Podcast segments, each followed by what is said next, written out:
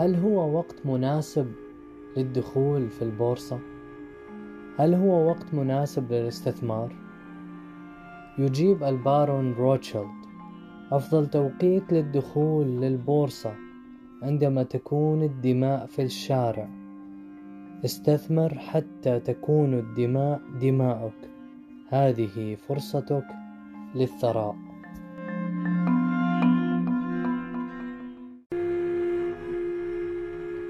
طبعا روتشيلد كان متأثر بحروب نابليون بالقرن الثامن عشر. أوقات الحروب والكوارث والكساد الاقتصادي الناس بتتخارج من البورصة وبتهرب فبالتالي أسعار الأسهم والسندات المطروحة تنهار وبتفقد قيمتها. نظرة روتشيلد إنه بهذه الأوقات أنت بتشتري أسهم قيمة بأسعار بخسة. هل كلام البارون روتشيلد صحيح؟ رأيي بأنه هاي وجهة نظر خاطئة أو على الأقل بالنسبة إلي كشخص متوسط الحال. ليش كلام آه، روتشيلد خطأ من وجهة نظري؟ لأنه كلام خطير. وبس بظهر لك نصف الحقيقة ومحاولتنا تطبيق لمثل هذه المقولات اللي منتشرة بالفترة الأخيرة. بمنصات التواصل الاجتماعي ما هو إلا جهل أو على الأقل إنه نكون فاهمين ورا كل مقولة أو ورا هذا الكلام. أول شي روتشيلد عنده مؤهلات مو متوفرة عنا كأشخاص عاديين. السيولة هو مو السيولة العادية السيولة الكبيرة جدا إنه تغطي شراءه لأسهم قيمة بأسعار بخسة زي ما حكينا. ورقم ثلاثة أو رقم اثنين هي الخبرة يعني اللي بيستثمر بالبورصة. هو بيستثمر مفروض أموال زائدة عن حاجته مش أموال مفروض يدفعها لإيجار بيته أو مدارس أطفاله. كونك تملك السيولة الكافية إذا حققت طبعا الشرط أنه أنت عندك سيولة كافية مثل البارون روتشيلد هذا ليس كافيا بل يجب أن تملك الخبرة. وبحالة روتشيلد كان شخص خبير بشراء هاي الأسهم واقتناصها. طبعا الأسهم الأكثر قيمة منها. فإذا لم تكن ذو خبرة فنصيحة روتشيلد فنصيحة روتشيلد أو أي شخص ثاني راح توديك بداهية. في أوقات الركود أو الانهيارات الاقتصادية تدخل فئات معينة للاستثمار علما بأنه الكثير من الناس هربت وتركت وراها أسهم قيمة الفئة رقم واحد هي الحكومات. الحكومات إلها عدة أسباب أنه تستثمر بهذا الأوقات. أول سبب أنه عم تشتري أسهم مغرية. كانت قيمة وأسعارها عالية بفترة من الفترات قريبة. رقم اثنين بتشتري سندات أو بالأحرى بتشتري ديونها. شو معنى هيك؟ شو معنى تشتري ديون؟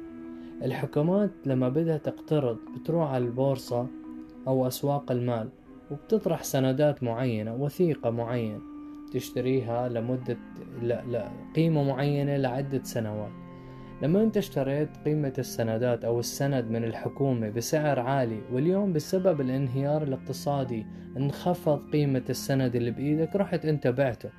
في تكنيك معين بتمارسه الحكومة بهاي الأوقات إنه بتروح تشتري هذا السند اللي هو عبارة عن دين الدولة بسعر بخس فهيك هي بتخفض ديونها. السبب الثالث الدولة أو الحكومة بتحاول تحافظ على سلامة أسواق المال لأنه بالدول الأوروبية أو بأمريكا وكندا وبريطانيا أسواق المال بتلعب دور كبير جدا في دولها على عكس دولنا العربية. فبالتالي إذا هي ما حافظت على سلامة البورصة مين راح يقرضها؟ الفئة الثانية هو المستثمر الخاسر. المستثمر اللي اشترى سهم مايكروسوفت مثال بسعر 100 دولار. وصار وأدى انهيار اقتصادي في البلد إلى انخفاض قيمة السهم من 100 دولار إلى 50 دولار. فهذا المستثمر يعتبر خسران 50% من قيمة أمواله. فبروح بشتري بسعر الخمسين دولار أسهم جديدة. وهذا ما يسمى بال averaging. اللي هو بحاول يعوض خساره. فلم خسائره. فلما يرجع يرتفع للمية دولار هو بكون اشترى already على خمسين دولار. فهذا الربح هو تعويض عن الخسائر السابقة. الفئة الثالثة وهو المستثمر القناص أمثال وارن بافيت وبارون روتشيلد في استراتيجي تسمى contrarian strategy أو contrarian investing strategy وهي أنه تمشي عكس التيار. Go against the flow. فالناس هربت لسببين السبب الركود أو الانهيار الاقتصادي السبب الثاني هي ثقافة القطيع. أنه يتخلى الناس خوفا من الخسارة عن أسهمهم وسنداتهم. وبحكي وارن بافيت أو وارن بافيت بشوف أنه هذا هو وقت الوقت المناسب للدخول. وبحكي يمكنك أن تحقق ثروات إذا كنت تملك الخبرة. بروح للمستثمر الرابع والأخير. المستثمر الجديد. أمثالنا يرغب في تحقيق ثروة سريعة وإذا كان صاحب خبرة ربما ينجو وإذا لم ي... لم تكن له خبرة. بناء على المستثمرين اللي دائما بكرروا إنه بمجرد ما يكون إنه ما يكون عندك خبرة فيك تدخل على صناديق استثمارية تملك خبرة أكبر منك.